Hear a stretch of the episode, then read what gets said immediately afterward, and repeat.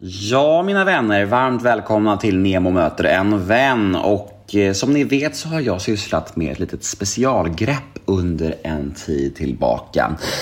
Sedan ett drygt halvår tillbaka så har jag släppt upp ett tidigare PodMe-exklusivt avsnitt och gjort det tillgängligt för alla på alla poddplattformar. Och idag så är det dags igen när jag bjuder er på det fina avsnittet med humor- och filmlegendaren Peter Dalle från i februari i år. Så nu är det bara att njuta av detta härliga avsnitt, och om ni vill få tillgång till allt som finns hos PodMe, ja, då kan ni gå in och skaffa en prenumeration på podme.com eller ladda ner PodMe-appen. Och just nu så finns det ett litet specialerbjudande. Eftersom att podden nyss fyllde 400 avsnitt så bjuder jag er på en kod som gör att ni får en månad fri lyssning istället för 14 dagar som gäller egentligen i vanliga fall. Ange koden NEMOLIVE när ni registrerar ett nytt konto via hemsidan, så får ni alltså en månad att testa podden istället för 14 dagar. Ja, ni hör ju själva. Ett fint tillfälle att joina PodMe-familjen. Men innan ni gör detta, njut av detta fina Peter Dalle-avsnitt, så hörs vi senare på PodMe. Puss och kram och ha en fantastisk dag nu. Hej då! Nemo är en kändis, den största som vi har. Nu ska han snacka med en kändis och göra någon glad. Ja, Nemo, ja. Det är Nemo, Nemo möter en vän. Vi kör igång bara. Ja, visst. Om du är redo. Ja, absolut. Vi kör Nemo möter en vän med Peter Dalle. Välkommen hit, Peter. Tack. Hur står det till så här denna ruskiga tidiga dag 2022? Ja, jo, det är ganska bra. Jag är lite sliten. Jag har flyttat för 2 veckor sedan, så att jag har, just nu har jag hantverkare hemma, men det är väl det sista, tror jag. Så att sen ska jag väl vara i ordning, men annars är det bra. Mm. När vi skulle boka upp den här så pratade du om att det är lite provfilmningar och sånt i görningen. Ja. Är det något du kan prata om, eller vad innebär det när du säger så? Ja, det är en tv-serie som jag ska regissera i höst, och då håller vi på och rollbesätter, så att det men i coronatider så blev det inställt och flyttat och sådär, så att det blir nästa vecka. Mm. Hur är det att göra sådana provfilmningar? Är det roligt eller är det mest bara liksom tradigt? Jag tycker att det är ganska smärtsamt, för jag vet ju själv som skådespelare att provfilma är ju att liksom bli bedömd. Och det är ju inte att man går in och gör ett jobb, utan man ska bli tittad på. Det är som att söka scenskolan. Jag har inte gjort det särskilt mycket, men jag tycker att det är rätt obehagligt, och jag tycker också att det är obehagligt att vara den som sitter och tittar på dem. Mm. Jag har ju försökt att få dig hit ganska länge, som bekant. Du är ju lite av en drömgäst för mig, får man säga. Och det sug in dig av komplimangerna nu. Ja, det ska jag göra. Ja. Ja, men det är bara ärlighet. Och känslan har ändå varit att du är lite ambivalent inför intervjuer och offentligheten och media och så. Du är inte jättepepp på att komma hit liksom. Man får dra dig hit lite grann.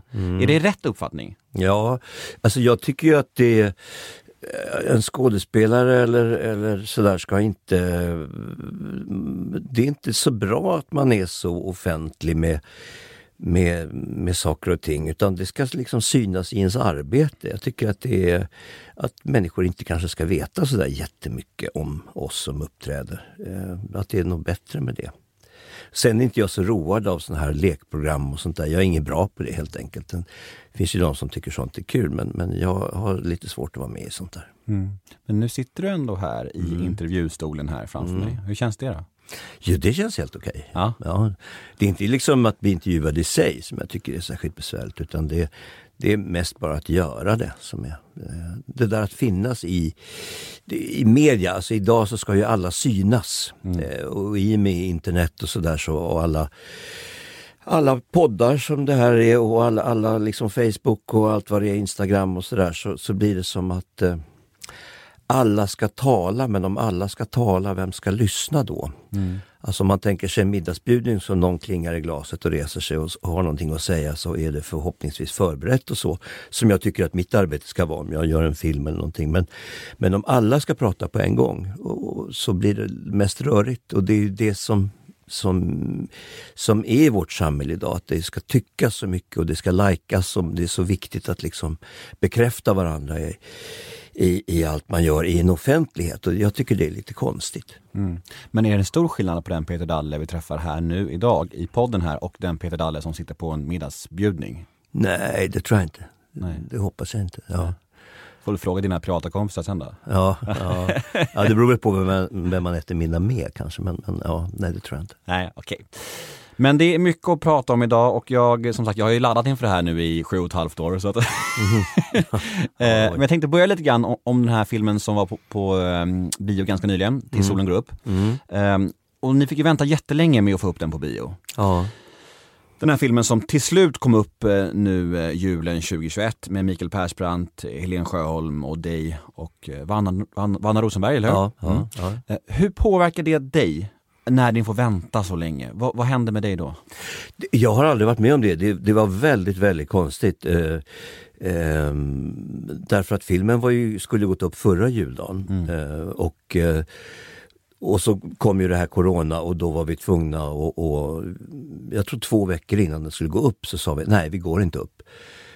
Och hade vi vetat vad vi vet idag så hade vi inte gått upp i år heller, för det har ju varit en katastrof. Den har ju dykt helt, allting har ju dykt.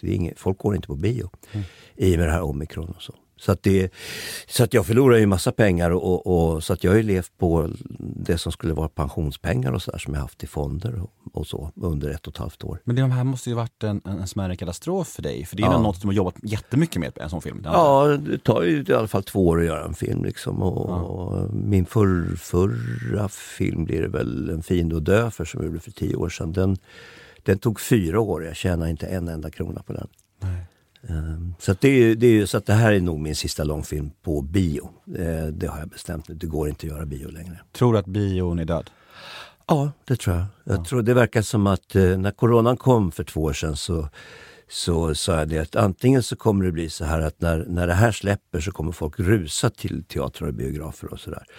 Eller så blir det tvärtom, att man har köpt en stor tv och ljudanläggning och så sitter man hemma istället och ringer Foodora.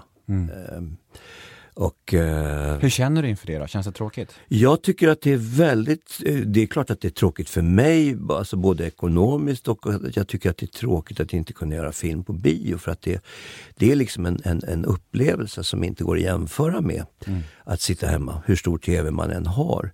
Men sen tycker jag också att det är tråkigt att människor har blivit så isolerade, och jag tror att den här telefonen och internet som väl är ungefär 20 år gammalt, alltså det har gjort att vi betraktar människor som lite onödiga, eller liksom någonting som bara är ett surr i huvudet. Det här att möta människor, att sätta sig med andra i en biosalong eller teatersalong liksom, och på ett utsett klockslag som man har bestämt långt innan och sett fram emot och sådär. Om det försvinner, om vi har liksom fått en hel generation av människor som tycker att film och musik och sådär ska vara gratis. Och då när man gör en film, det kan vara så i den här En fiende att dö för, så hade vi någon scen som jag tror var över 360 olika ljud vi hade lagt ihop för att man skulle få en ljudbild av hur det är uppe på Svalbard liksom i Nordpolen när fartyget går genom isen och sådär. Och så såg jag min dotter som då var 17, och hon sitter och tittar på den i en telefon. Och då var ju hela det där ljudjobbet ganska meningslöst. Det blir på något sätt, alltså vi konsumerar film och tv-serier i en omfattning som inte är möjlig. Alltså man ska inte sitta en helg och titta på 20 gånger 50 minuter av en tv-serie. Det är liksom inte, det är inte så man ska konsumera. Men allting går så fort alltså. Och som man ser unga människor som sitter och speeddejtar, som bara bläddrar på telefonen och kollar på olika killar eller tjejer och så. Nej, hon är tråkig. Nej, han var ful. Nej, det där. Nej. Alltså det går så fruktansvärt fort, och våra känslor går inte så fort. Men vårt intellekt kan klara av ett stroboskopiskt liksom infall av intryck.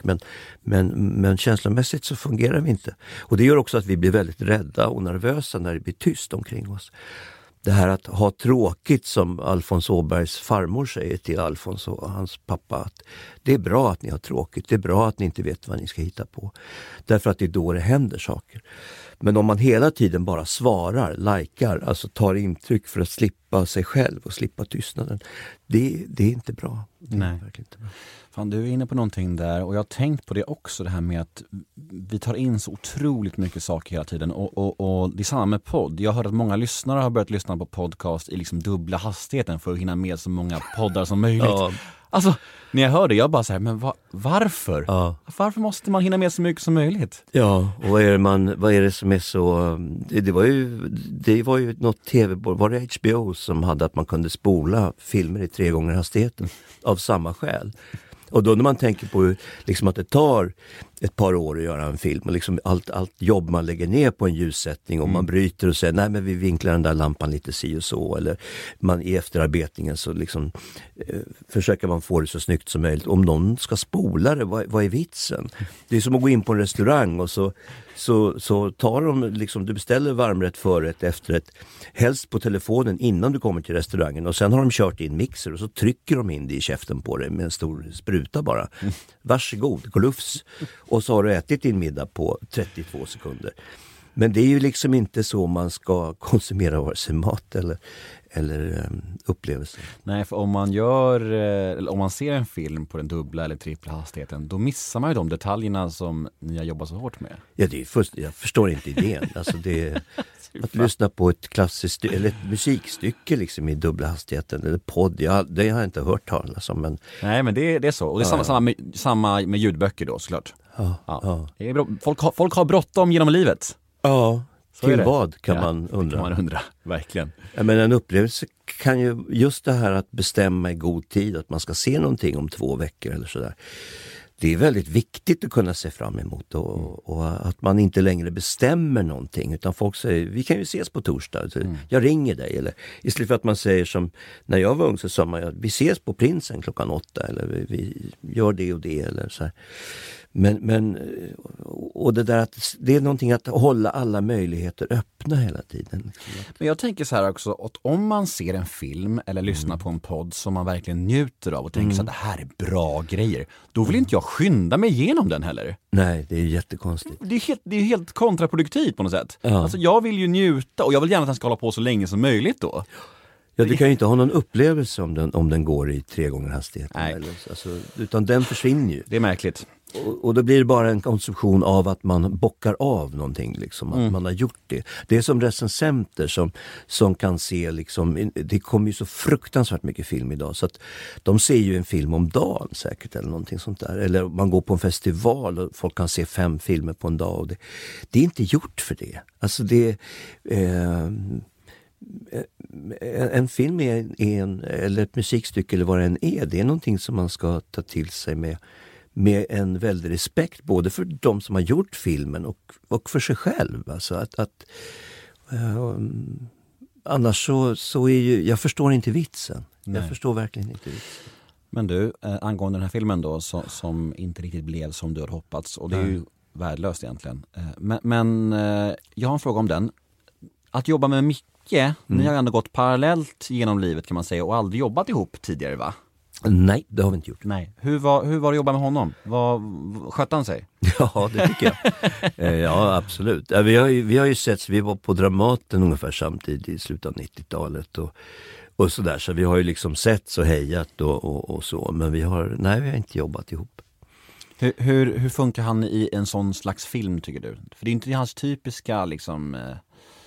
Vad ska man säga? Habitat? Nej, det är det ju inte. Och det första jag sa till honom var att det här är en väldigt vanlig man. Och jag tycker inte om det uttrycket. Jag sa det till, vi samlades, jag, Helene och Vanna och Micke i mitt kök. Och då sa jag det, att det här är 4 ganska vanliga människor. I det avseendet att det här skulle kunna ha hänt vem som helst av oss. För filmen handlar ju om att Micke och Vanna möts i julhandeln, och så förstår man att de var tillsammans för 20 år sedan, och så uppstår det någonting mellan dem. Men Micke är sedan dess lyckligt gift med Helene, och Vanna är lyckligt gift med mig. Men så är det så att Micke samlar på gamla böcker och så får han en bok av sin fru i julklapp från 1500-talet som handlar om hur man styr sina drömmar. Och så lär han sig att tyda den boken och så lär han Vanna hur de ska göra. Så att på nätterna när de ligger och sover bredvid oss, sina respektive, så far de iväg till Västindien och Alperna och allt vad det är och bara älskar och äter och dricker och har det jättemysigt. Men det här blir ju två parallella liv och känslomässigt så blir de så påverkade av det här så att det blir väldigt problematiskt för dem. Mm. Så det är lite drömmar och kärlek och lite, och som kärlek är, den är ju både fantastisk och kan vara hemsk och fruktansvärd. Så att det är alltihopa i ett. Och jag tycker att det var en skoj idé och jag tycker det blev en fin film faktiskt. Så att det är hemskt tråkigt att vi kom i den här omikron som ju, alltså vi är så ihjälskrämda. Jag har varit så arg på media om det. Vi har ju ett massmedialt samhälle där journalister inte tänker utan de vill bara hänga på. Det gällde MeToo också. Det är som att det ryms bara ett ämne i taget massmedialt i Sverige. Det kanske är så i resten av världen också, men det är i Sverige jag lever. Så att, och då handlar allt om MeToo. Varenda nyhetsinslag inledes med MeToo och likadant med corona. Alltså man har ju pratat om corona flera timmar om dagen. Direktsända presskonferenser och alla rubriker är om corona. Och jag sa det någon gång när det här kom för 2 år sedan att skulle man prata om huggormar 2 timmar om dagen så skulle folk vara livrädda även i januari om man gick på Sergels torg för huggormar. Därför att man pratar så mycket om det och sen ynglar det här av sig dessutom i alla människor som skriver på nätet som inte vet någonting om huggormar eller corona. Men alla ska, så kommer alla de här historierna som gör att vi har fått de här antivaxarna som tror att man blir magnetisk eller att man dör eller att man blir steril eller och de tror ju på det fullt och fast och det är någonting som jag äntligen har lärt mig efter jag är 65 så är det att det är fullständigt meningslöst att tala med en människa som är övertygad om någonting som är motsatt min uppfattning. Alltså det går inte. Och det handlar ju både om religion eller om såna här saker och det är ju rätt absurt att människor kan tro att man blir magnetisk eller sådär. Då borde ju de av oss som är vaccinerade gå omkring med massa pennor och gem och sånt där i ansiktet. Men man tror det ändå.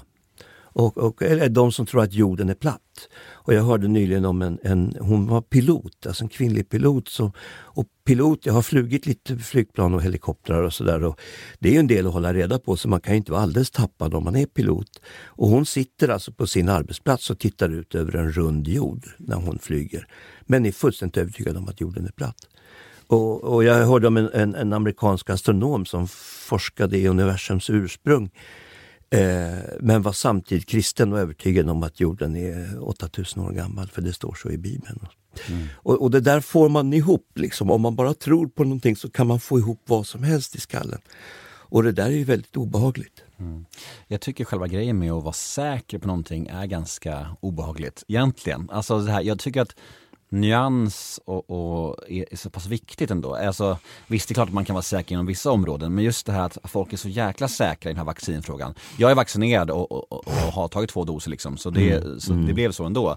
Men jag kan inte vara 100% på att det är det bästa för mig, alltså om 20 år heller. Det vet jag inte, men jag tror det nu Men vissa är ju supersäkra på att det är helt rätt och vissa är supersäkra på att man blir magnetisk. Ja, och det skrämmer mig, det här säkra. Ja. För det är så här, vi vet ju inte. Men vi kan tro och vi kan ta ett parti, absolut. Men ju säkrare människor blir, desto större blir polariseringen och folk bara börjar bråka och hata varandra och vänskaper kraschas och man blir exkluderad från middagsbjudningar och allt vad det nu är. Mm. Det är så jävla läskigt tycker jag. Ja, det är det. Tage Danielsson sa ju det, utan tvivel är man inte klok. Nej. Och anledningen till att vi tror så mycket idag, och det gäller ju alltså religion eller antivaxare eller IS eller vad du vill, så beror det förmodligen på att världen är så obegriplig. Alltså jag är ju född 1956 och när jag växte upp så då fanns det ju ändå, tvn kom ju samtidigt som jag föds i Sverige. Så att det fanns ju media, men det fanns ju inte den mängden media utan då var det någon reporter som hade varit i ett annat land och så hade man filmat det och så fick man liksom flyga hem med den här filmrullen, så skulle den framkallas och så redigeras och så kunde den visas kanske ibland så snabbt som dagen efter. Men idag tittar vi på krig i realtid alltså, och det gör att det blir obegripligt. Alltså vi tittar ju på Kina eller vi tittar på USA eller, och så skapar vi oss en bild av att så här är det i Kina, men vi har ju aldrig varit där. Eller alltså jag har aldrig varit där, men vi tror att vi vet hur det ser ut för vi har sett det på tv. Men det är ju inte samma sak som att förstå detta enormt stora land med alla sina olika liksom, språk och kulturer och allt vad det är. Liksom. Det är ju, förmodligen måste man bo i Kina ett par decennier för att ha någon riktigt bra uppfattning om vad det är. Men vi tror att vi vet. Därför att vi blir så matade med information och vi måste ta ställning till det. Och om vi inte blir säkra, då kan vi inte hantera omvärlden. Så det är väldigt viktigt att man tror på någonting, vad det sen än är. Liksom. För att det där, ge mig en fast punkt jag ska flytta jorden. Så där. Att och vi behöver fasta punkter. Mm.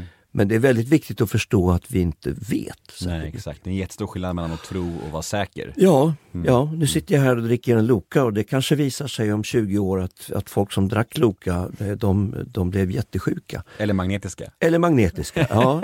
Eller religiösa eller homosexuella. Vi får se. Ja, vi får se. Jag dricker ändå, men...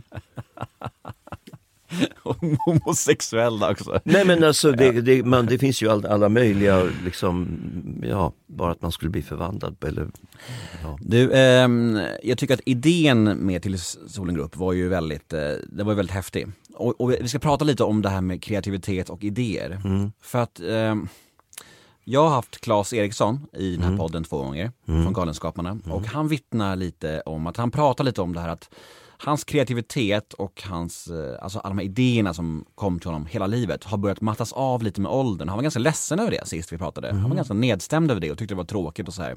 Och jag undrar, är det något som du kan relatera till eller hur funkar det för dig nu kontra liksom 20 år sedan till exempel?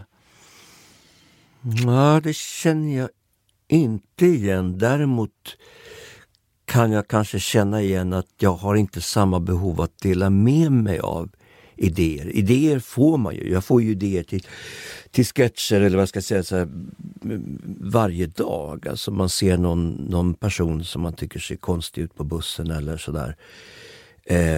Och så kan jag tänka, tänk om den var det och det, eller tänk om kungen skulle haft det där jobbet, eller nu hittar jag på mig att prata, men sånt där kan ju liksom dyka upp, men jag känner ju inte att jag behöver skriva ner det och att jag måste iscensätta idén. Så det kanske var starkare förr, men idéflödet tycker jag är detsamma. Det går inte att stänga av sin medvetande ström, det är ju det man jobbar med i meditation och sånt där som jag inte håller på med, men som jag tycker det är fascinerande liksom vad vår hjärna sätter ihop och Björn Natthiko Lindberg heter han väl, vad som? Lindblad ja.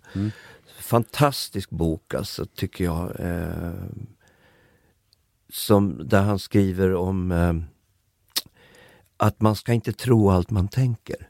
Och det är väldigt klokt, eller det är som Tages, utan tvivel är man inte klok, att man ska nog ifrågasätta saker som man känner sig säker på. Därför att mycket av det vi är säkra på är ju att vi känslomässigt är säkra på någonting. Alltså vi tror på en sak därför att vi vill tillhöra en grupp, och tillhör vi en grupp så känner vi oss liksom tryggare. Alltså människan är ju flock. Want flexibility? Take yoga. Want flexibility with your health insurance? Check out United Healthcare Insurance Plans. Underwritten by Golden Rule Insurance Company, they offer flexible, budget-friendly medical, dental, and vision coverage that may be right for you. More at uh1.com. Djur. Och vi är väldigt mycket djur, och det ska man förstå att vi är instinktsdrivna. Och att tillhöra en grupp är väldigt viktigt för oss. Det är också därför det var så att bli liksom förvisad ifrån gemenskapen eller från en by eller något sånt där på medeltiden. Det var ju lika med döden, därför att man klarar sig inte själv helt enkelt. Men också socialt, att bli utfryst är ju någonting som är fruktansvärt för oss. Det klarar vi inte av. Nej. Och hellre tillhöra en grupp för då är man någon. Om sen den gruppen är att man är medlem i någon feministiskt eller nazistiskt eller kommunistiskt, det spelar liksom ingen roll, eller religions... Men att tillhöra en grupp är väldigt viktigt för oss. Mm. Och det är väldigt farligt för oss också.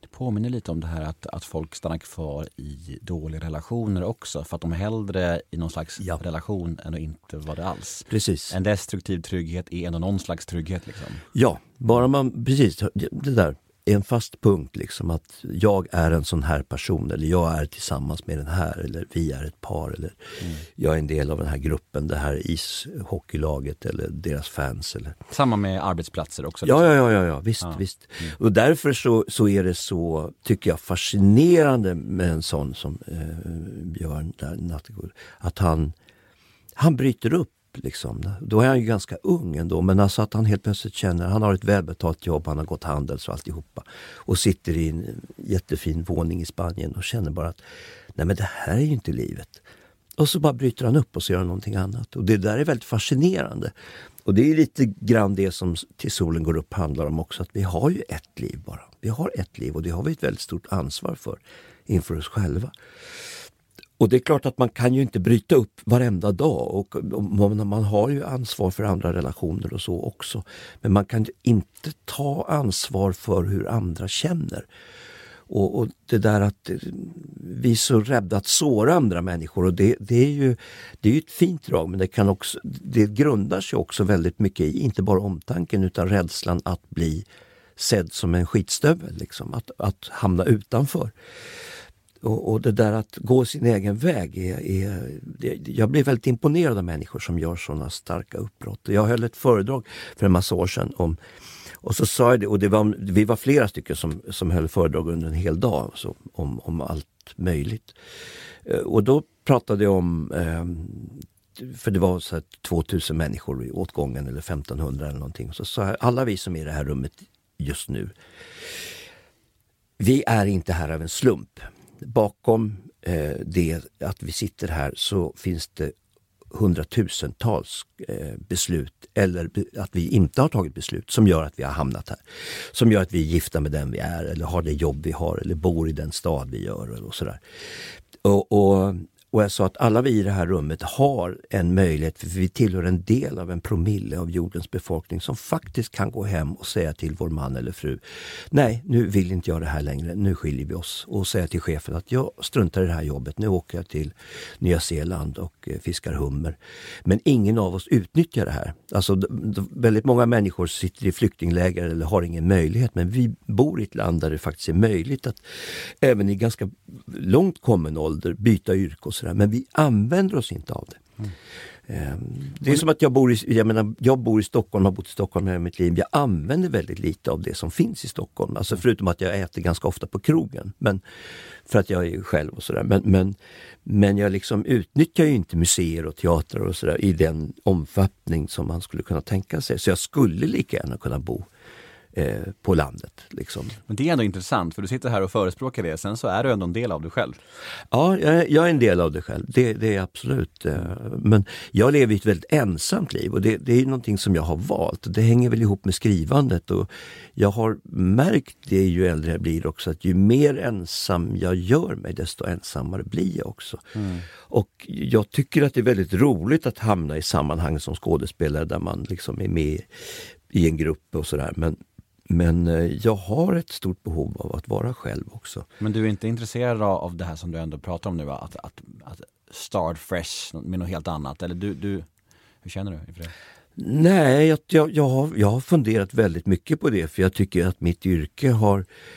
Jag är inte trött på mitt yrke, men jag är väldigt trött på filmbranschen. Mm. Och det här är nog min sista långfilm då för bio, därför att det går inte längre. Och det har väldigt mycket att göra med att produktionssidan har förändrats så enormt sedan jag började för 30 år sedan med film. Och för då var det så att du som regissör eller författare kom med en idé eller ett manuskript till en producent, och så läste den det och sa att det här är kul, det här gör vi.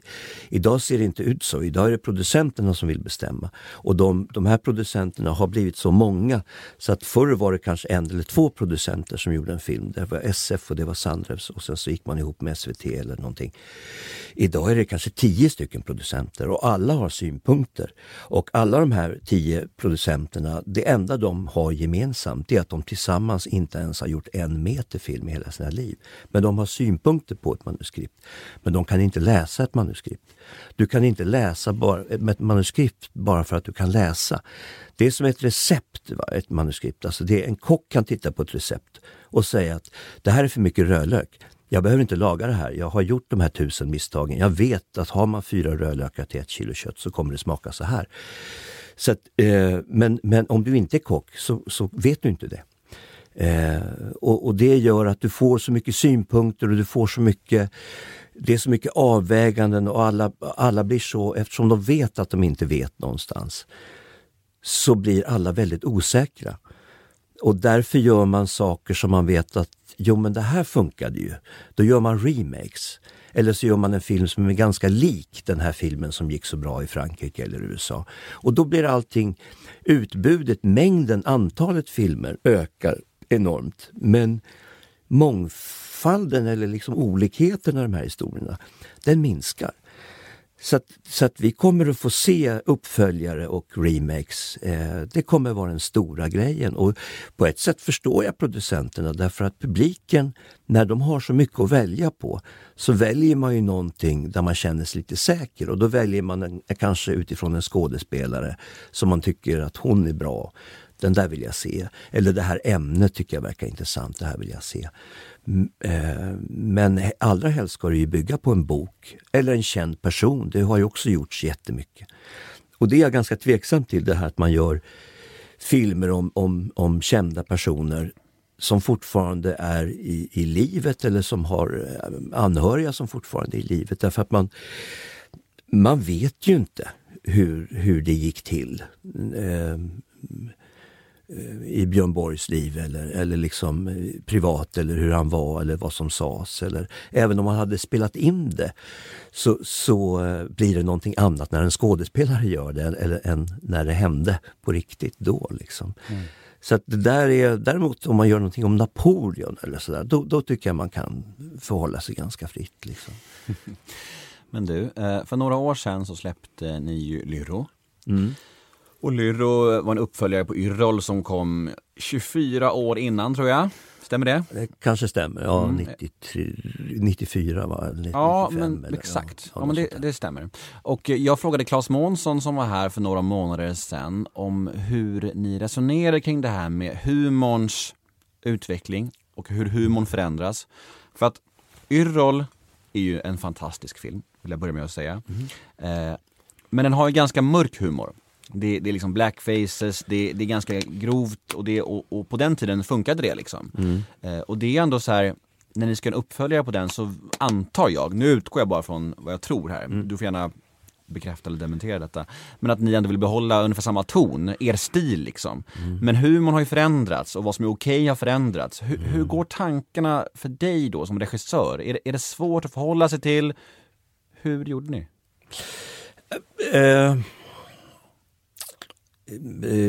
Alltså Lurro innehöll från början egentligen flera stycken anarkistiska inslag, om jag ska säga. Men det var ganska nervöst sådär, inte för mig, men just det här, producenter och folk som tyckte och du får åka till institutet och försvara. Tänk om man missförstår den här sketchen. Tänk om folk tror att ni menar det ni säger. Eller så. Alltså, så den nervositeten var ju väldigt stor och då blev den mer tematisk, att det handlade om in- och utvandrare. För jag tyckte att det är ju trots allt någonting som ju är på väg att ske. Att vi som har de ekonomiska möjligheterna vill söka oss söderut på vår ålders höst. Medan folk som bor söderut söker sig norrut för att överleva. Liksom. Så därför så sållades då ganska mycket knasigheter bort. Yrrol var ju, den skrev jag tillsammans med Roffe Börje, men det var ju ingen som la sig i vad vi skrev. Så Roffe skrev på sitt håll och jag på mitt håll, och sen så var jag regissör och så försökte jag sätta ihop det. Så att det kändes som att det var något flöde genom att låta karaktärer gå från en sketch in i en annan. Och kanske bara ibland säga hej, eller jag hade en tennisboll som studsade omkring som liksom ledde olika handlingar till andra miljöer och sådär.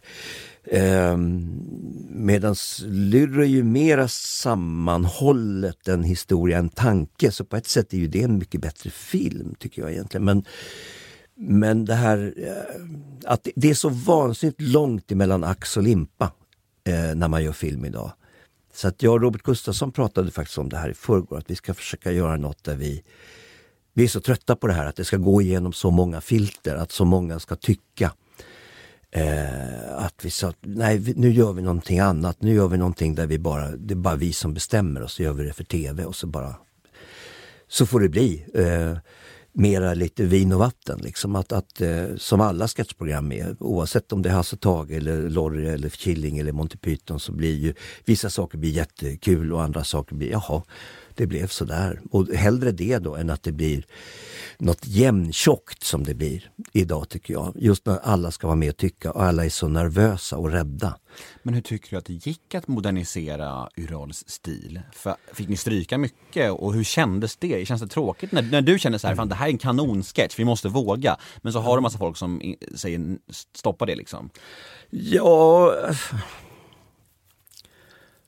nej, det är ju tråkigt, men det är också där att i och med att det tar sån tid att få in de här pengarna, det tar minst ett år, alltså ett år är snabbt från ett färdigt manus till att få finansiering på en film, och sen ska den spelas in och så ska den liksom klippas och ljus och ljudläggas och alltihopa, så att det tar ju två år ganska snabbt från en idé eller ett manus till och med. Och det, när vi gjorde Lorry-program så skrev jag under veckorna. Mm. Jag skrev ju det mesta av det vi gjorde på scenen så att säga. Men det var andra som skrev också. Men liksom då kunde någonting ha varit skrivet på en tisdag och sen så spelades det in nästföljande måndag. Mm. Så att då, och det gjorde ju att då hanns det inte med och suddas och redigeras och sådär. Och det är ju det som jag skulle vilja komma tillbaka till mycket mer. Mm. Så att göra humor för film är besvärligt på det viset. Men att göra humor överlag just nu kontra till exempel 20 år sedan, är det svårare? Ja, det är svårare att få det gjort, att få det producerat, det är det. Därför att just det är så många som är så rädda för att det ska stöta sig med någon. Alltså, du kan inte skoja om invandrare, du kan inte skoja om homosexuella, du kan inte skoja om kvinnor. Det kan du inte, det går inte liksom, för folk blir livrädda på produktionssidan. Det här kan misstolkas, det här är, och skojar om kvinnor så blir det sexistiskt då. Däremot kan kvinnor kan skoja om män, men män kan inte skoja om kvinnor. Och skojar om invandrare så är det rasistiskt. Det är ju roligt med människor som inte kan tala svenska, som bryter och använder fel ord. Alltså det har alltid varit skojigt, men gör du det idag då är du rasistisk. Mm. Men alla människor är fåniga, bögar är fåniga, kvinnor är fåniga, män är fåniga, alla är vi fåniga vid vissa tillfällen i våra liv. Men om du, alla tillhör så mycket utsatta grupper idag, alla utom heterosexuella män över 40 tillhör utsatta grupper, och de här grupperna liksom får man inte skoja om eller med, och det är ju helt knasigt. För det är väl inget fult i att skoja om någonting. Eftersom vi alla har svagheter, eller alla våra, vad ska jag säga, färdigheter blir fåniga om de sätts i fel sammanhang. Eller, vi framstår som alltså tillkortakommanden är ju alltid komiskt. Och det betyder inte att man, det är en väldig skillnad mellan att skoja med någon eller om någon, och att håna någon. Det är två helt olika saker. Och att håna någon har jag aldrig ägnat. Det är någonting annat. Men det uppfattas så. Om du skojar om någon så uppfattas det som att du hånar en grupp. Mm. Ja men exakt. Det är väl lite hur man gör det va? Mm. Det är väl det som är själva grejen. Ja. Inte liksom att man gör det. Och jag pratade med Henrik Schyffert om det där. Och han pratade också mycket om det här med att det är trots allt in the end, så är det liksom tidens varv som bestämmer vad som är okej att skoja om på något sätt. alltså dels publiken men också liksom klimatet, vad man är i liksom. Ja. Så det är därför det är så otroligt problematiskt att liksom straffa folk för det de skojade om för 20 år sedan som vi håller på med. Det är idiotiskt. Ja, visst är det. Och det jag har sagt att journalister många gånger beskriver, och framförallt kulturjournalister beskriver världen som de vill att den skulle vara. Jag beskriver världen som jag tycker att jag ser den. Mm. Alltså om man tittar, konsten är ett hörn om verkligheten sett med temperament. Jag tror att det är Solas som har sagt det. Och det är väldigt bra beskrivet att om man liksom tittar på företeelser, hur folk talar eller umgås och sen förflyttar man det till en annan miljö eller sådär, så blir det väldigt knasigt och väldigt kul liksom. Vissa kan få skoja om vissa saker, att man har mandat att skoja om. Tolkningsföreträde. Ja, precis. Att kvinnor kan skoja om kvinnor, men män kan inte skoja om kvinnor. Eller Yassin som då var liksom misstänkt för vapenbrott och narkotikabrott och kidnappning och sådär. Men då säger man att nej, men man måste skilja på verk och person. Och så kan man ge honom ett pris därför att han tillhör en grupp där det är okej att bortse från det. Men jag tror inte Paolo Roberto skulle ha blivit årets kock. Därför att han har begått ett oförlåtligt brott, ett sexbrott. Och det kan du, jag tror nästan att jag skulle kunna komma fram och säga att det var jag som sköt Olof Palme och jag är jätteledsen för det och ångrar mig massor. Och det skulle nästan kunna gå i land med det, men ett sexbrott kan du inte bli. Alltså vissa saker är oförlåtliga. Därför att media också är så otroligt intresserade av sex och droger. Alltså, och det tror jag beror på att just att världen är obegriplig. Men går man på en enskild person som har varit otrogen eller gjort ett drogrelaterat brott eller så, då är det någonting som vi kan relatera till. Ungefär varför vi också är så intresserade av kungahus idag. Det görs ju så mycket serier om kungahus och liksom det har det här skvallret som ryktas mot enskilda riktiga personer är ett stort intresse, och att det är så stort idag beror på att världen är så obegriplig för oss. Vi kan inte göra någonting åt global uppvärmning, men vi kan göra vi kan tycka saker om att den och den har varit otrogen eller corona kan vi göra någonting åt därför att vi kan ha munskydd och då blir vi så upptagna av corona därför att vi tror att vi kan skydda oss mot någonting, men vi kan inte skydda oss mot global uppvärmning. Vi kan köpa en elbil, men vi kan liksom inte göra någonting annat åt det. Och därför så har corona varit journalisternas dröm att i 2 års tid kunna bara dag efter dag kabla ut liksom nya varningstecken och tänk om det här vaccinet inte hjälper, eller vad händer om man blir vaccinerad, eller nu kommer det ett nytt virus eller... Mm. Så att det är hellre ett begripligt hot än ett allmänt liksom gasaktigt omgivande hot. Du Peter, ta mig tillbaka till scenskolan.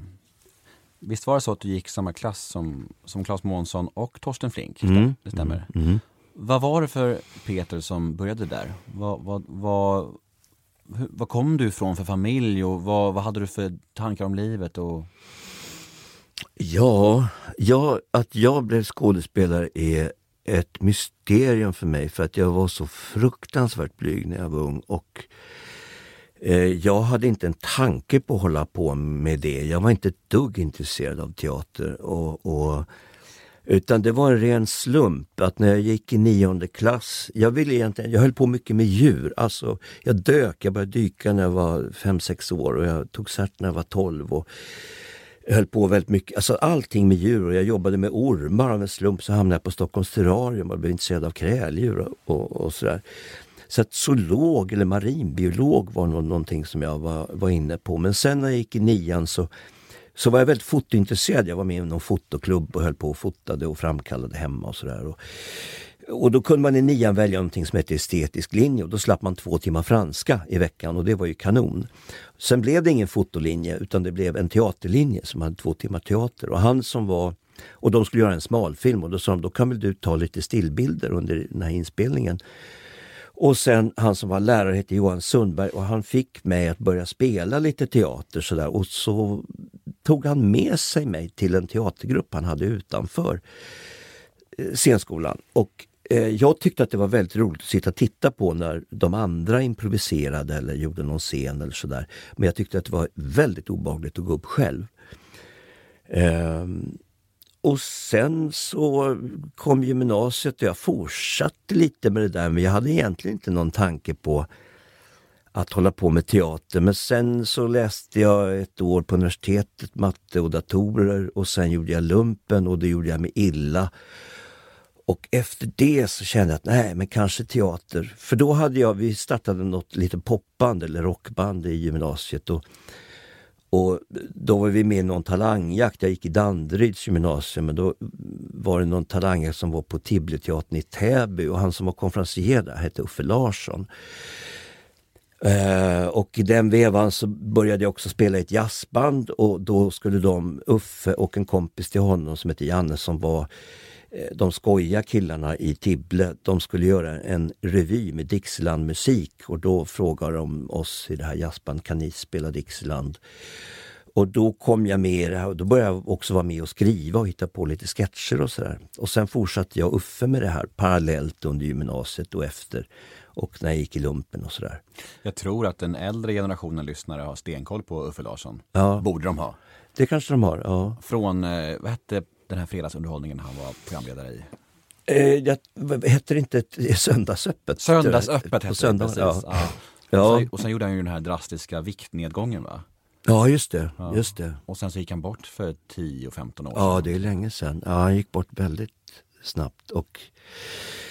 Men då var det så, och vi startade en teater där ute i Täby som vi kallar för Kokosteatern, bara för att teatrarna hette så konstiga saker, fria grupperna, Titutteatern, Garderobsteatern och allt möjligt. Så sa jag, vi kallar oss för Kokosteatern och så har vi en ananas som symbol.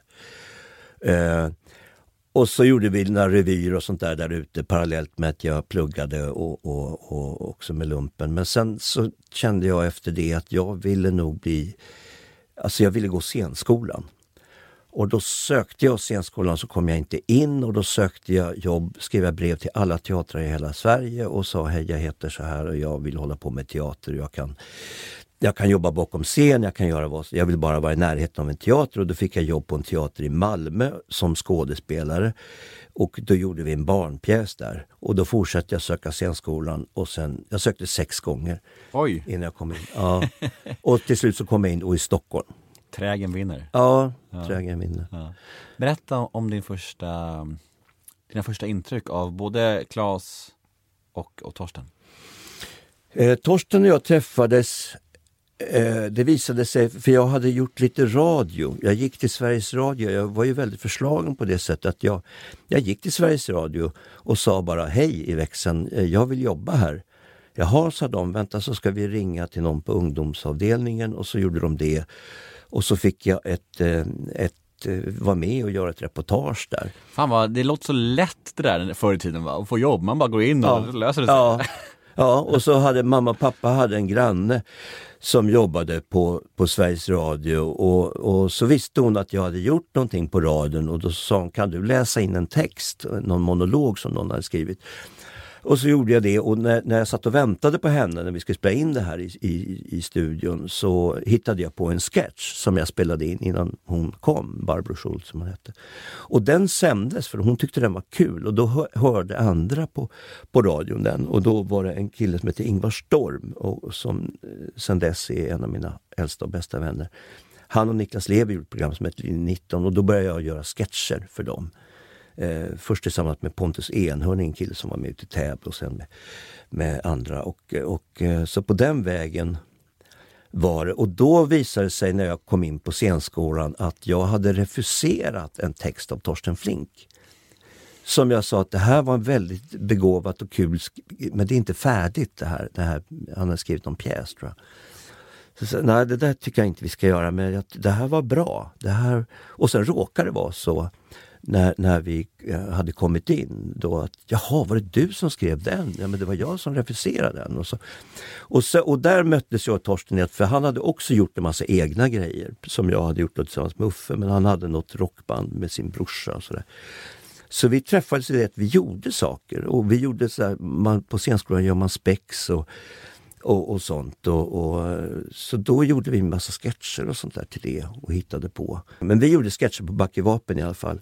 Varje vecka så skrev vi lite nytt och sådär. Och året efter det så gjorde vi på Strindbergsmuseet så gjorde vi Paria, jag och Torsten. Som vi var alldeles för unga för. Men, och så höll vi på sådär och även efter Scenskolan så gjorde vi lite grejer och så. Men sen så, ja. Sen kom jag in på tv och så, ja. Och så blev Lorry, och det var ju bara en slump att Lorry blev av. Jag hade faktiskt lämnat in ett programförslag som var ungefär som Lorry. Men det sa de nej till. Med sketcher som uppfinnarna och sånt där. Så det sa de på tv att nej, det där är inte roligt. Det kan vi inte göra. Hur var det med Claes då? Var det så här instant love där eller mellan er? Ja, Claes... jo, alltså vi umgicks en del, jag, Claes och Torsten. Och vi var några i klassen som liksom umgicks lite privat sådär. Och gick ut efteråt och sådär på kvällarna och men Claes var ju äldre. Claes var 30 när han kom in på Scenskolan. Jag var 24, Torsten var 18 tror jag. Och Claes hade redan barn och så och en fast relation. Och det hade ju inte vi. Men sen när det här Lorry blev av så att det skulle göras ett skojprogram med Helge Skog och Ulla Skog som Kjell Sundvall skulle regissera. Och sen blev inte det här av, för Helge skulle göra något annat, eller jag vet inte hur det där gick till. Men då hade Kjell redan fått jobbet att vara regissör, och då tog Kjell med sig Johan Ulvesson som han hade varit med i en film som Kjell gjorde. Och då var Johan med i en revy där jag hade skrivit lite texter där Torsten också var med. Och då kom Kjell och tittade på det där och så tyckte han att mina texter var kul och så sa han att jag vill ha texter. Och då sa jag att jag vill gärna vara med. Nej, sa han, det vill inte jag. Fast då får du inga texter, sa jag. Och då sa han, ja men var med då. Och då föreslog jag att förutom jag, Johan och Ulla så skulle vi ta in Lena Endre som gick klassen under mig på Scenskolan och Claes Månsson som gick i min klass. Så blev Lorry av liksom. Vi ska leka en liten lek nu som jag har döpt till associationsleken. Jaha. Och det går ut på att jag säger ett namn eller ett ord eller någonting från ditt liv, din karriär. Mm. Och du ska spåna fritt utifrån det. Du ska bara säga vad som kommer till dig, alltså rent känslomässigt. Vad kommer till ditt huvud när du hör det här ordet eller namnet? Mm. Och du får utveckla i 10 sekunder eller i 5 minuter. Det är helt upp till dig. Okay. Är du med? Ja. Vi kör associationsleken med Peter Dalle. Första ordet är ett namn och det är Gösta Ekman. Oj. Ja, det är ett väldigt varmt minne. Alltså, Gösta var ju... jag växte upp i Hasse Tage och Monty Python. Och alltså, Gösta, han var ju fantastisk. Det sista Gösta gjorde han med mig. Det var en film som heter Skenbart som vi gjorde för 20 år sedan. Och då är det en scen, Gösta och Lars Amble spelar ett bögpar som kommer in i en tågkupé där Gustav Hammarsten sitter. Och Gösta är liksom kvinnan i förhållandet och Amble är en väldigt obehaglig man som liksom kör med honom så in i helvete och begär olika saker ur väskor som Gösta har med stort bekymmer lastat upp på en hatthylla. Och när vi skulle göra det, vi repade den där på Skeppsholmen och då så frågade Gösta det här med väskorna, för de åker upp och ner och så fort han har liksom tagit upp en sak ur väskan så kommer en ny begäran, jag vill ha den också, ja då måste han ta ner alla väskorna. Så hur roligt ska det här vara med väskorna? Ja, så hur roligt kan du göra det? Och sen började Gösta med de där väskorna, alltså jag skrattade så jag grät. Och så sa jag, nej, inte så roligt ska det inte vara. För att det blir för mycket. Men alltså, och då tänkte jag just på det att jag tror att det tror jag delar med många skådespelare, att om jag ser en väldigt bra skådespelare i någon film och så tänker jag ofta, rätt eller fel, att jo men det där skulle jag nog kunna göra, eller det där skulle jag ha svårt för, eller så här, men när det gäller Gösta så tänkte jag, när han gjorde det där, så tänkte jag om jag så höll på att öva i 10 år så skulle jag inte komma i närheten av det där. Hans kropp är så fel sta, alltså han hade ett sätt att vara ömklig i både fysik och i det mentala som jag tyckte var alldeles fantastiskt. Och sen blev vi också väldigt goda vänner och ja, jag tyckte jag saknade honom enormt. Alltså, Gösta var en fantastisk person på massa sätt. Och genuint intresserad av livet och vi läste rätt mycket bägge två. Vi pratade om allt möjligt och det var en väldigt rolig person. Fint att se hur varm och mild du blev i blicken när namnet kom upp. Ja. Mm. Vad fint. Nästa ord är barndom. Min barndom var, jag växte upp i Upplands Väsby huvudsakligen. Det jag minns av min barndom, där bodde jag mellan, jag tror 4 till 8 eller något sånt där. Och det var väldigt lycklig tid.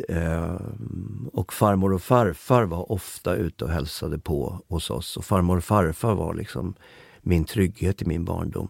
Sen flyttade vi till Täby och där vantrivdes jag. Så att mellan 8 och 16 har jag inte så mycket minnen faktiskt. Oj, det är lite märkligt ändå. Ja, jag har förträngt det för det var fruktansvärt att bo i Täby. Och jag var mobbad och jag bytte skola. Alltså hela våran klass skjutsades runt mellan olika skolor. Så att det var en väldigt otrygg och obehaglig tid som jag bara minns med en rysning. Och sen de skrev fel på mitt betyg efter 9:an så att jag var inte behörig till gymnasiet enligt det betyget.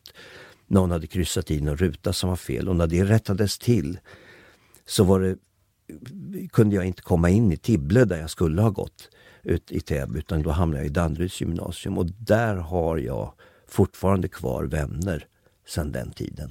Och där trivdes jag väldigt bra. Hur kommer det sig att du säger att din mormor och morfar var din trygghet? Farmor och farfar. Farmor och farfar. Ja. De var din trygghet och inte dina föräldrar? Mina föräldrar var ganska märkliga, så väldigt kallsinniga. Det är först när jag själv fick barn, de är ju döda nu, men som jag säger varje dag till min dotter att jag älskar henne och kan inte låta bli att ta i henne och krama och pussa på henne. Och det gjorde aldrig mina föräldrar med mig. Och de var liksom inte elaka, men det blev en väldigt känslokall uppväxt som jag har. Jag har funderat mer och mer på den ju äldre jag blev. När jag var yngre tänkte jag att jag hade väl en ganska bra uppväxt, men nu när jag blivit äldre så har jag förstått att jag fick liksom ingen självkänsla alls av dem. Att jag var älskansvärd på något sätt. Så det har jag aldrig liksom tänkt att jag skulle vara älskansvärd. Det är intressant, för när man kommer från en dysfunktionell uppväxt så tror man ändå att den är ganska normal väldigt länge. Ja. För man har inget att jämföra med. Nej. Sen får man barn själv och då blir det så tydligt vad man faktiskt kan ge, liksom, hur det ska vara. Ja. För jag känner verkligen igen det som du säger. Då är det så här, men så här kan det ju vara, så här ska det ju vara. Har du barn? 2 små döttrar. Ja, vad kul. Ja. En fyller 5 nu i april och en fyller 2 i mars. Ja, det är mysigt. Och jag förstår vad du säger det där. Men det går ju inte att inte pussa på dem konstant. Liksom. Nej. Och jag menar, mamma och pappa, det var inte så att de söp och slogs eller något sånt där. Utan det var bara kyligt liksom. Och jag har funderat väldigt mycket på varför de blev så. Mammas familj var jävligt knasig. Alltså. Mormor och morfar förstod jag mig aldrig på. Men farmor och farfar var så otroligt kärleksfulla. Och det var tryggheten för mig. Det var att vara hemma hos dem. Eller när de var hälsad på oss. Och så där. Mm. Men varför var du mobbad i grundskolan? Jag tror att man blir mobbad för att när jag kom in på Scenskolan så samlade de hela våran klass och så kom alla lärarna in som hade suttit i juryn och så sa de, hej och välkomna, nu ska vi förklara varför vi har tagit in var och en av er. Och då sa de till mig att vi har tagit in dig därför att du är så enormt känslig. Och jag blev jätteförvånad när jag hörde det. För jag hade liksom innan jag gjorde lumpen, jag var röjdykare en period och annan ännu dummare sak som jag gjorde och gjorde illa mig. Och jag tränade fruktansvärt mycket och pappa hade några svenska rekord i simning så att jag simmade och när jag gjorde illa mig i lumpen slet jag sönder min rygg och då kunde jag inte simma så då började jag löpträna. Och jag hatade att löpa. Men då bestämde jag mig för att nu ska jag springa varenda dag i ett års tid tills jag gillar det här. Och så var jag. Jag kunde bestämma mig. Jag var liksom, jag är väldigt, väldigt målmedveten om jag bestämmer mig för någonting. Och därför så tänkte jag inte alls på mig själv som känslig.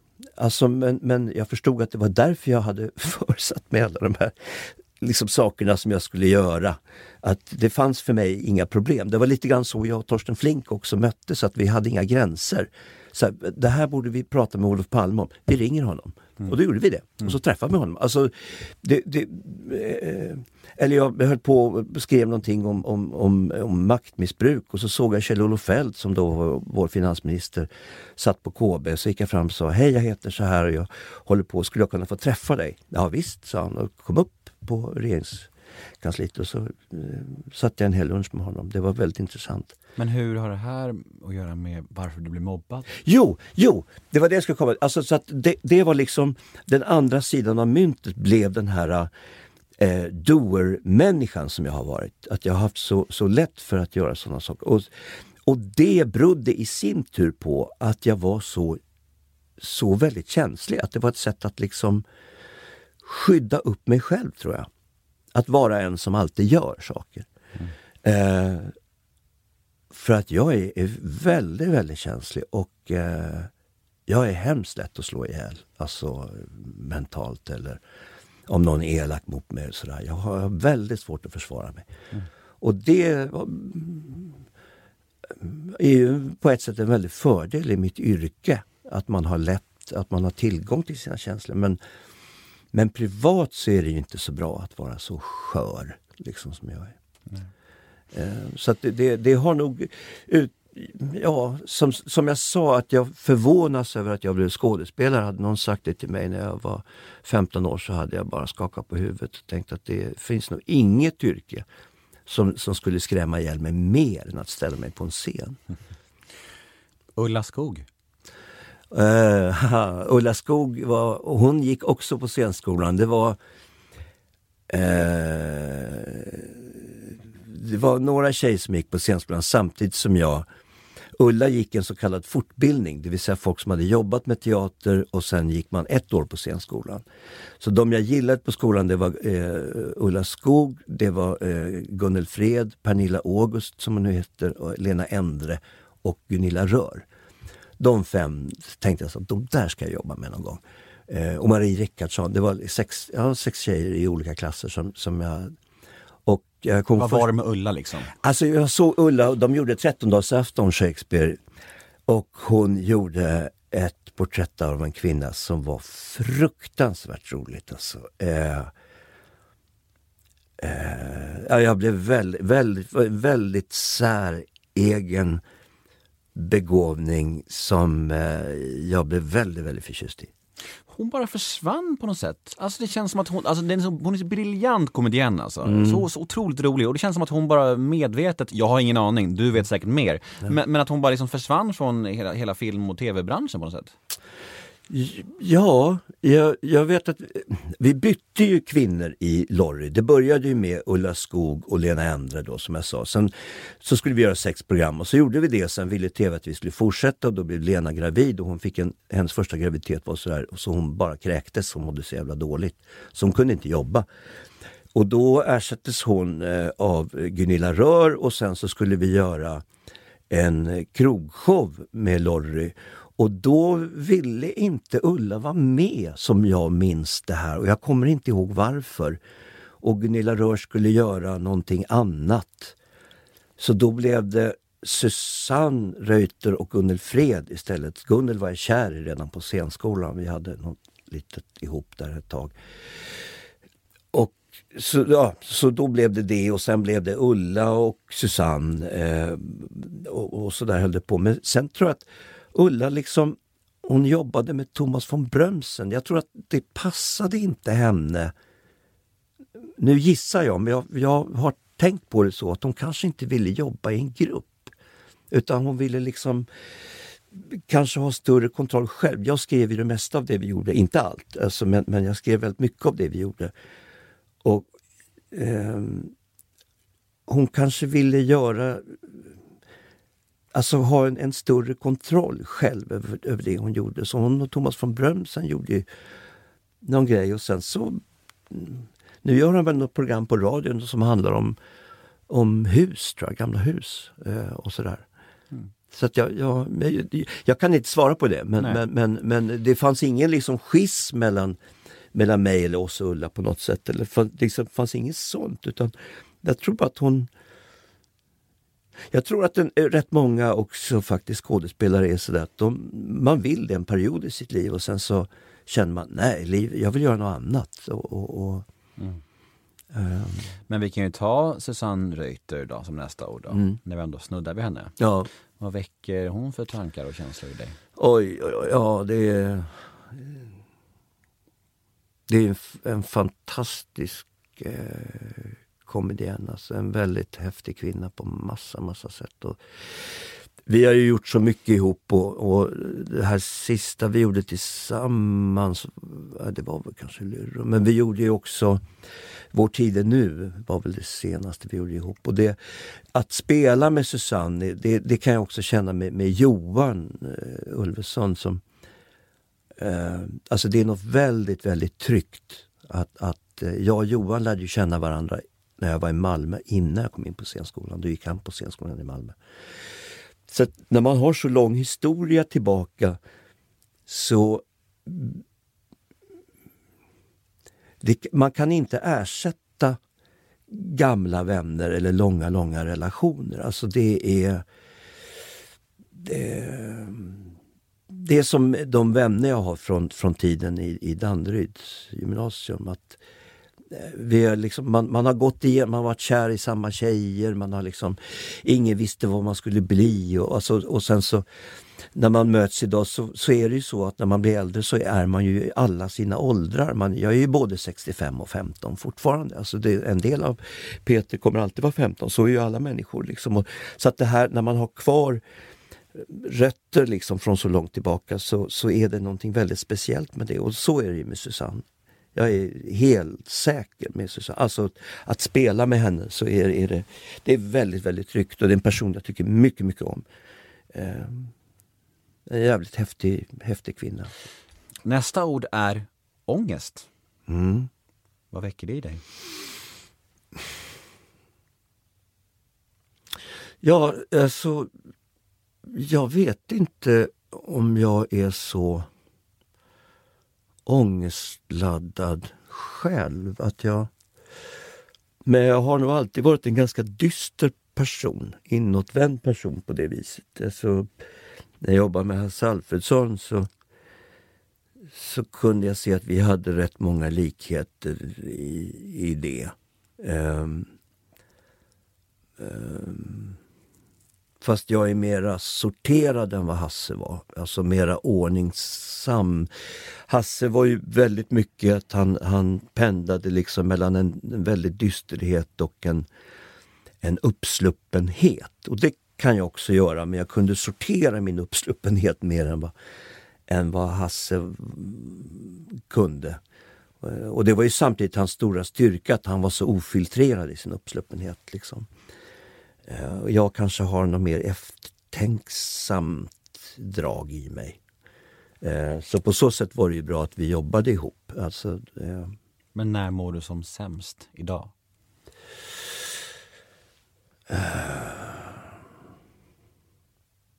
Alltså jag har ju lärt mig väldigt mycket att stå ut. Jag har ju utsatt mig så mycket fysiskt för att se hur långt kan jag simma, hur långt kan jag springa. Hur länge kan jag vara utan mat? Alltså sådär. Jag har alltid haft, sedan jag var tonåring, fruktansvärt svårt att sova. Så att jag kan ju gå och lägga mig vid 10-11, och sen så ligger jag vaken till klockan är 5 på morgonen. Jag har inte sovit mer än 3-4 timmar per natt under en väldigt lång del av mitt liv. Liksom. Och nu tycker jag att det är jobbigt där att inte kunna somna. Så att jag läser och så.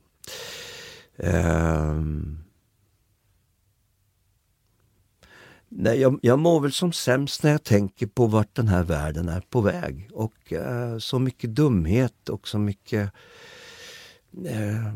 Och jag oroar mig för min dotter och hur ska det gå för henne och hur ska det gå med den här världen när folk plockar upp sina telefoner i snitt minst 200 gånger om dagen.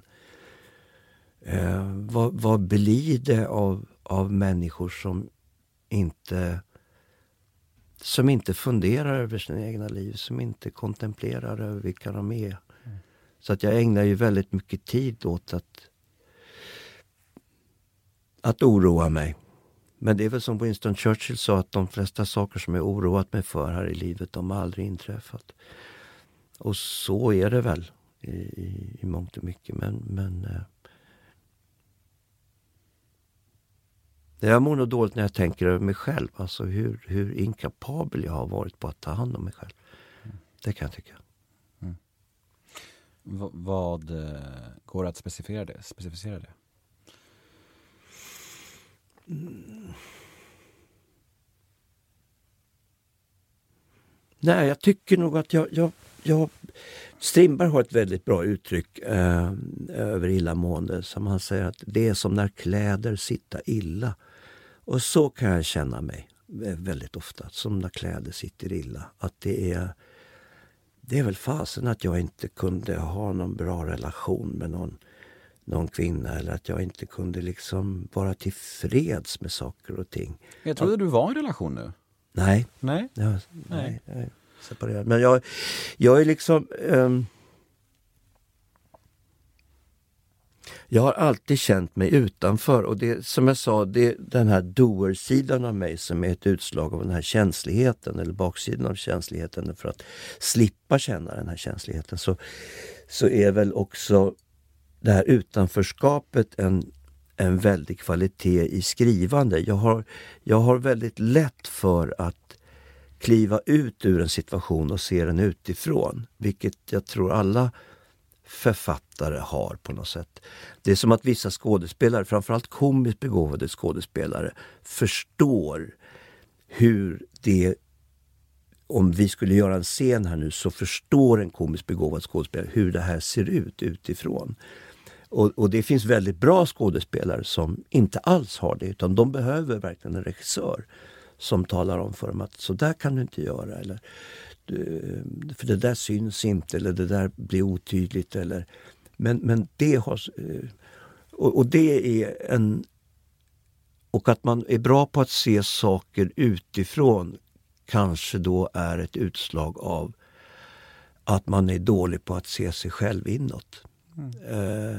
Att man har lätt för att kliva ur sig själv. Men det är så, alla styrkor bottnar i svagheter, tror jag. Liksom, att det, gör du illa vänster arm så blir du väldigt stark i höger arm. Liksom, att man kompenserar för saker som man inte kan.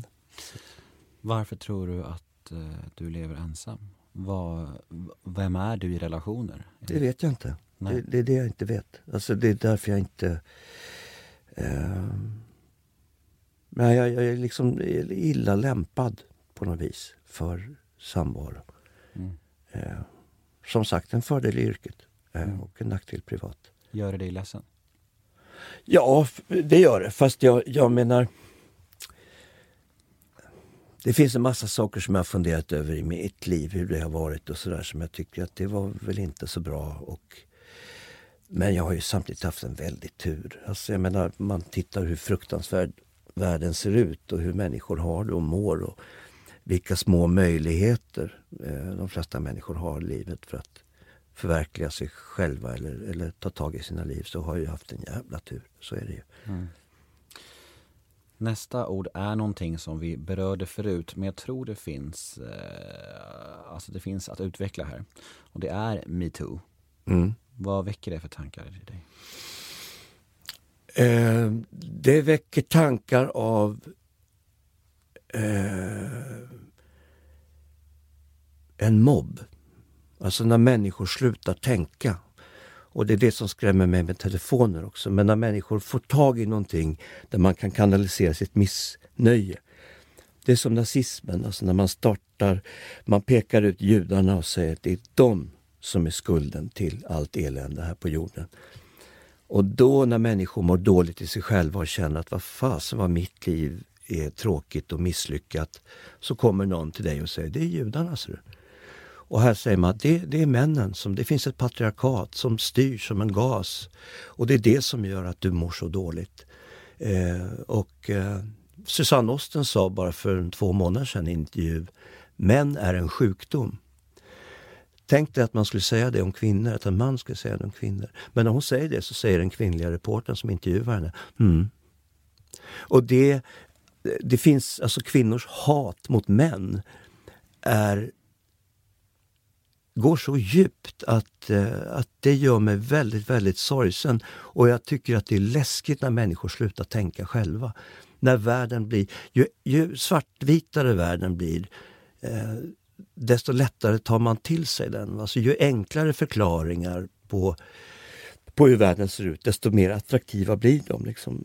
Om det sen är judarnas fel eller borgarnas fel eller männens fel eller zigenarnas fel. Eller, det finns gott och ont och öst och väst. Och, liksom, det är ju det som är i mitt yrke, att ge nyanser till saker och ting, att ge proportioner på saker och ting. Men när världen blir så enkel och när alla har blivit utsatta, alla kvinnor har blivit utsatta, alla kvinnor har blivit förorätt och förnedrade och trakasserade. Och jag känner liksom inte igen det. Och nej, det är någonting som är väldigt obehagligt med en mobb. Och det är väldigt lätt att starta det. Det är väldigt lätt att starta det och det är väldigt svårt att stoppa det. Och tror du bara riktigt på någonting, att ta Donald Trump, alltså 2 månader efter att han förlorade valet, och även idag, så finns det ju massor av människor som är övertygade om att det här valet var riggat. Och de kommer att tro det. Och deras, alltså han har serverat en enkel syn på världen som människor väldigt tacksamt har anammat. Och i det här så finns så mycket raseri som kanaliseras åt ett håll där det nödvändigtvis inte egentligen skulle sitta, så att säga. Men världen är så hatfylld och saknar så mycket proportioner. Mm. Och det är MeToo ett utslag av, tycker jag. Nästa ord då, är du med? Mm. Är du med, Peter Dalle? Mm. Vi kör Johan Ulvesson. Mm.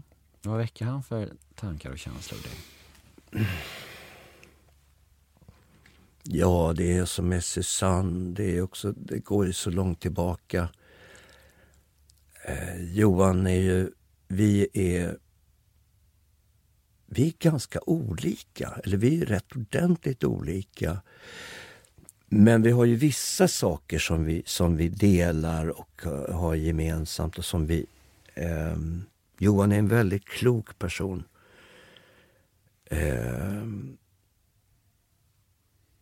Och en av våra absolut bästa skådespelare. Johan är också en av våra mest användbara skådespelare, skulle jag säga. Han är väldigt, väldigt bred och väldigt...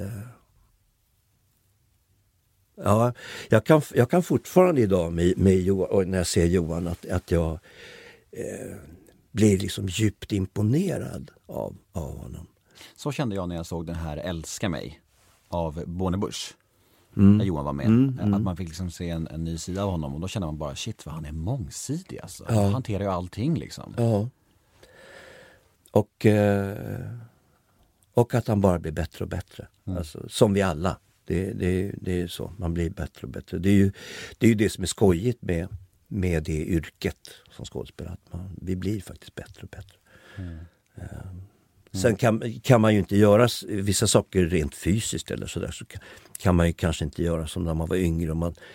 Men man blir mer och mer sparsmakad. Ungefär som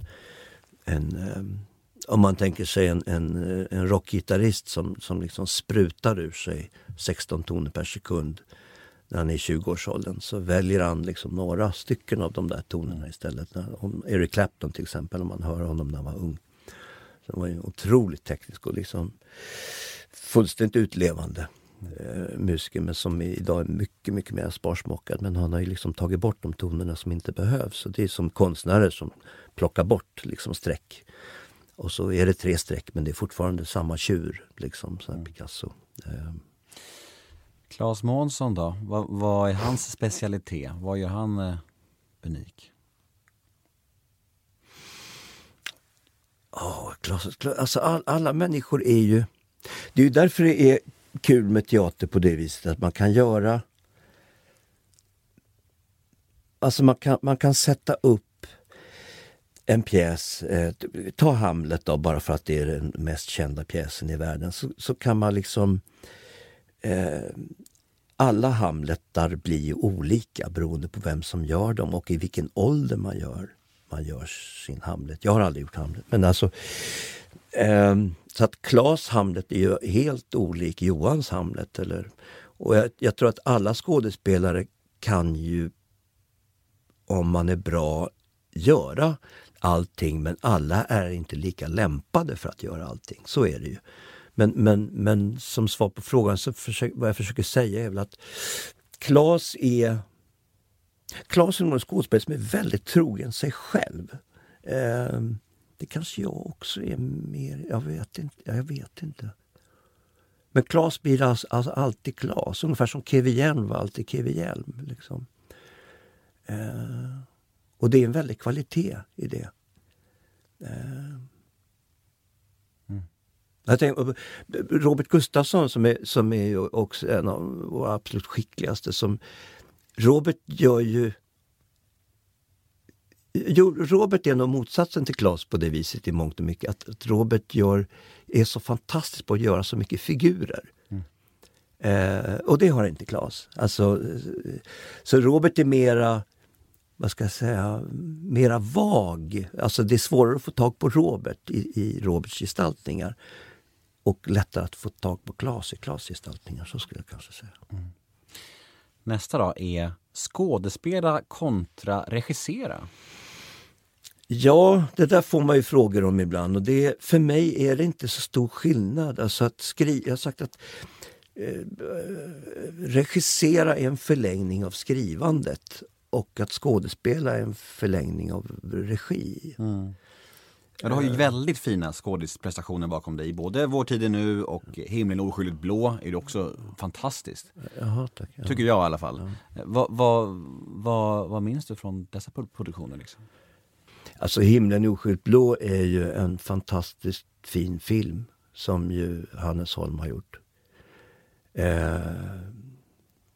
Det är en jättefin historia, och jag är ju liksom med på ett hörn där. Men den handlar ju om bild, den handlar ju om vad Hannes ville liksom berätta om. Vad är den här tiden i livet där man är ung och på väg in i vuxenvärlden, men ändå inte där liksom. Och det är ju jättefint skildrat, och där jag får stå som någon sorts fadersfigur eftersom Bills pappa är så alkoholiserad, och så dyker jag upp som den här skumme gubben som kokar knark och liksom erbjuder honom att det finns pengar och det finns bilar och båtar och liksom möjligheter i en värld som... Så den var ju... Den var väldigt rolig att göra, och Vår tid nu var ju fantastiskt kul att göra för att det också var ett jättefint manuskript. Det är ju liksom det viktigaste när man att göra en film eller en tv-serie eller vad det nu är, så är det ju liksom, det är manuskriptet som är det viktiga. Det är därför det är så fånigt med institutets, det här att man ska ha lika många kvinnor som män som regissörer. Man har fått för sig att regissören är den viktigaste, och så är det inte. Manuskriptet är det viktigaste. Du kan vara en ganska kass regissör, och framförallt om du går in och gör en tv-serie, för har du en bra cast och de har satt sina roller så att säga, och så har du en bra cast och ett bra manuskript och en bra fotograf och kanske en bra FAD, First Assistant Director. Det är liksom ordningsmannen under en filminspelning som håller koll på att teamet liksom, nu ska vi byta till den här scenen, nu ska vi ljussätta den här miljön och sådär. Då kan en regissör vara nästan obefintlig. Så att regi kan liksom vara regi kan vara så många saker. Alltså, jag brukar säga att med ordning och reda och ett glatt humör kommer du väldigt långt. Men ordning och reda är någonting som väldigt få regissörer har. Mm. Jag pratade med Ingmar Bergman om det här. Och vi var liksom väldigt överens om det, att det stora regijobbet gör man innan man kommer till inspelningsplats eller till repetitionerna. Mm. Men jag tycker många skådespelare, och det har lite med scenskolan att göra också, att många skådespelare förstår inte sitt jobb. Alltså, en regissörs jobb är att säga att nu ska vi göra den här pjäsen, och jag tycker att den här pjäsen handlar om det här. Jag tycker att den här scenen handlar om det här. Jag tycker att din uppgift i den här scenen, det är att skrämma Lena. Och då hade jag tänkt att du ska skrämma Lena med den här kniven. Och då kanske den här skådespelaren säger, men kan jag inte skrämma henne bara genom att komma henne väldigt nära? Eller någonting, nu hittar jag på medan jag pratar. Och då säger jag, absolut. Bara vi är överens om att du skrämmer Lena. Mm. Därför att om 3 scener så kommer Lena in i rummet och du är där. Och då är det viktigt att vi förstår att hon är rädd för dig. Hon är riktigt jävla rädd för dig. Men där kan skådespelare ibland förvirras i, tycker jag, att vara närvarande. Alltså det här jag sa om komiker förut, att en komiskt begåvad skådespelare kan se en scen utifrån. Att man förstår sin uppgift som skådespelare. Sen finns ju det här att helt förlora sig som skådespelare. Men det händer ju alltså under bråkdelar av sekunder. Under ens liv så kanske det händer att man kan känna så under långa delar av en föreställning. Men de tillfällena, vill jag påstå, är lätt räknade. Mm. Så att därför ska man betrakta, när man ska prata om skådespeleri, så ska man liksom göra det mycket mer konkret och handfast. Ungefär som att om du går i parterapi så kommer inte terapeuten att fråga dig så här, kan du beskriva din fru som ett djur eller en blomma, utan de kommer fråga, varför är du så jävla irriterad på Karin, eller vad nu din fru heter, om du nu har någon, varje gång som ni är lediga? Varför bråkar du på henne när ni är lediga? Vad kommer det? Alltså man kommer fråga sådana konkreta saker, därför att det är så man kommer åt vad Lena betyder för dig liksom. Men där börjar skådespelare ofta i fel ände. Man börjar med liksom att försöka leva sig in, och det måste man kunna göra. Men man måste också mycket handfast kunna berätta en historia, eller vara en del snarare av att berätta en historia. Och det är det som är, därför att det är ett repetitivt yrke, och det är ett yrke du måste kunna kväll efter kväll berätta samma historia, och publiken kommer att reagera lite olika, därför att publiken, när vi sitter i en publik så bildar vi en stämning i publiken utan att vi är medvetna om det. Och det är det som gör att vi som skådespelare som möter er uppfattar er som en bättre eller sämre publik. Men det är mycket ert fel, det är sällan det beror på oss. Sen kan vi liksom, om vi har en hantverksskicklighet, förmodligen få med er på tåget så småningom. Men den hantverksskickligheten gör att vi måste spela lite annorlunda. Och det här är, och då kan man inte säga att nu är jag Rickard den tredje, och nu tror jag på riktigt att jag är Rickard den tredje. Då ska du inte vara på teatern, då ska du vara på ett sinnessjukhus. Utan du låtsas, och det är det. Alltså det är ett barnsligt yrke. Och det är ett lekfullt yrke, och det som skiljer en amatör ifrån ett proffs, det är att ett proffs kan skapa sin egen lust. En amatör är utelämnad åt sin lust, så att när en amatör blir rädd eller tappar lusten, då kan den inte prestera någonting. Men ett proffs måste kunna skaffa sin egen lust. Du måste kunna, om du har separerat 2 timmar innan ridån går upp, så måste du ändå kunna gå in och spela den här komedin. Det är liksom ditt yrke. Du måste kunna lägga det åt sidan för 3 timmar eller 2 timmar. Mm. Och det kan inte en amatör. Så därför så tycker jag många gånger att det är synd att man inte jobbar med komedi på scenskolorna. För det är där du lär dig hantverket snabbast. Mm. Det är där skickligheten sätts på prov. Det är egentligen exakt samma sak som att spela drama. Det ställs samma krav i drama. Det är bara det att om du misslyckas i drama så får det inte så stora konsekvenser som om du misslyckas i en komedi. Mm. Nästa ord är terapi. Mm. Har du någon erfarenhet av det? Ja, det har jag, och jag är osäker på om det har hjälpt mig. Jag har gått väldigt mycket i terapi, men jag är väldigt osäker på om det har gett något som helst resultat. Jag tror, jag sa någon gång, eller jag försökte formulera för mig själv, så tänkte jag att den största vinsten med att gå i terapi är nog just att man bestämmer sig för att gå dit.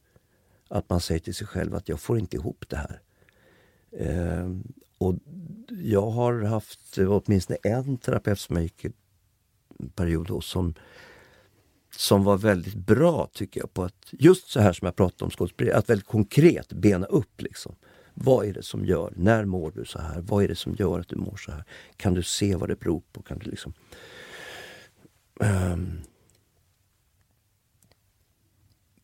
Men jag vet inte hur mycket det har hjälpt. Jag tror också att eftersom jag skriver och skådespel så funderar ju jag väldigt mycket över hur jag och andra människor fungerar. Jag är alltså väldigt analytiskt lagd. Och jag tror att om man... Och det här låter ju väldigt slarvigt att säga så, men låt säga att du jobbar på en bank. Alltså ett yrke där man kanske måste hålla en sorts, vad ska jag säga, respektingivande fasad gentemot kunder och med, i möten och sådär. Du kanske inte kan komma till en bank och säga, fy fan, jag mår så dåligt, jag håller på att skilja mig. Det kan du göra på teatern. Det är ingen som tycker att det är så konstigt. Alltså... och det har hänt att jag har sagt precis så här, att jag håller på att separera. Och jag vill bara att ni ska veta det. För att jag är jag mår så skit så att det liknar ingenting. Men ni ska veta det, så att det har ingenting med er att göra. Så att det inte går att få fantasier om att oj, vad Peter verkar arg på mig. Eller, eller sådär, vad har jag gjort idag då? Eller, och det har man lättare. Det är ju en bra sak med vårt yrke, att vi kan prata om hur vi mår. Liksom. Det är inget farligt att säga, fan, jag drack för mycket igår, eller jag håller på att strula med min kvinna, eller jag får inte ihop det här med min dotter. Eller, så att därför tror jag kanske att om man har ett sånt yrke där man inte får visa så mycket hur man känner, och där man inte tillåter sig kanske att känna efter eller fundera över varför man mår dåligt, utan bara liksom streta på, då kan det vara en väldig vinst att gå i terapi. Om man aldrig har fått visa de här känslorna. Eller, men det är ju fördelen med vårt yrke, just att vi har lättare till det. Vi jobbar med dem, som med våra känslor. Du, Peter, vi börjar närma oss slutet. Hur känns det här? Nu har jag ändå fått prata mycket om ditt liv, och jag tycker ändå vi kom till ett visst djup och så. Vad känns okej nu så här efter? Eller känner du så här, kommer du gå härifrån nu och känna så här, åh, vad har jag sagt? Eller är allt lugnt i huvudet? Nej, det kommer jag nog inte fundera så mycket över. Skönt. Jag har försökt vara så uppriktig jag kan, och det uppskattar jag. Om människor hör detta och inte tycker om det, så kan inte jag göra någonting åt det. Det är ju mycket svåra frågor du ställer. Alltså, ja, vad bra. Jo, men det blir ju så. Och det är svårt att tala om både sig själv och om andra människor utan att sätta för mycket etiketter på sig själv, eller att försöka framstå som bättre än vad man är, eller sådär. Så att jag kanske inte har givit världens bästa svar i allting. Men jag har försökt. Jag tycker du har skött dig bra. Ja, tack. Och jag är superglad över att detta blev av till slut. Och tack för din tid. Och så vill jag fråga dig, vad ligger i pipen nu för Peter Dalle härnäst? Det ligger ett väldigt, väldigt... Ja, dels håller jag på att rollbesätta en tv-serie, och dels så håller jag på att skriva en pjäs för mig och Robert Gustafsson. Just det. Och det är väl det som är närmast, det är väl just det. Och sen så ska vi som gjorde Lorry, alltså, eller en del av oss då, jag, Johan, Claes, Lena och Susanne, göra en väldigt, väldigt rolig tv-serie som är en israelisk förlaga, som handlar om att jag är professor i nationalekonomi, och sen får, om det är Lena eller Susanne, höra för, på en bokmässa att de pratar om Nobelpriset och sån här lite hemlig inside information att jag kommer få Nobelpriset i ekonomi. Och då går de hem, för vi är kompisar, för att gratulera mig, och jag har varit tillsammans med både Lena och Susanne, och då är jag död. Mm. Och då tänker de att oj, det här kanske vi inte ska berätta, för då kanske inte han får priset. Så de drar ner värmen på elementen och öppnar fönstret så att jag ska ruttna långsammare. Så att jag är död. Hela serien. Alltså, så att de ska, och sen måste de flytta runt det här liket av olika anledningar och sådär. Det är faktiskt, det är väldigt roligt alltså. Men det är en konstig uppgift, och för första gången har jag då fått en uppgift som passar min begåvning, skräddarsytt, att vara lik. Så att det ska bli särreget. Då blir det guldbaggar och priser och allting över det sen. Ja, kanske det. Bästa lik. Ja, ja, bästa lik. Ja, ja. När kommer detta ut? Det vet jag inte faktiskt när det ska sändas, men det är, vi ska göra det nu i april, maj tror jag. Mm. Och sen så när det ska sändas vet jag inte. Spännande. Ja.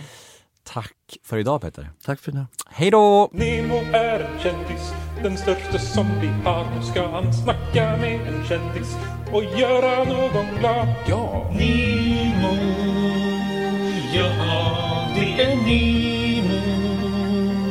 Nemo möter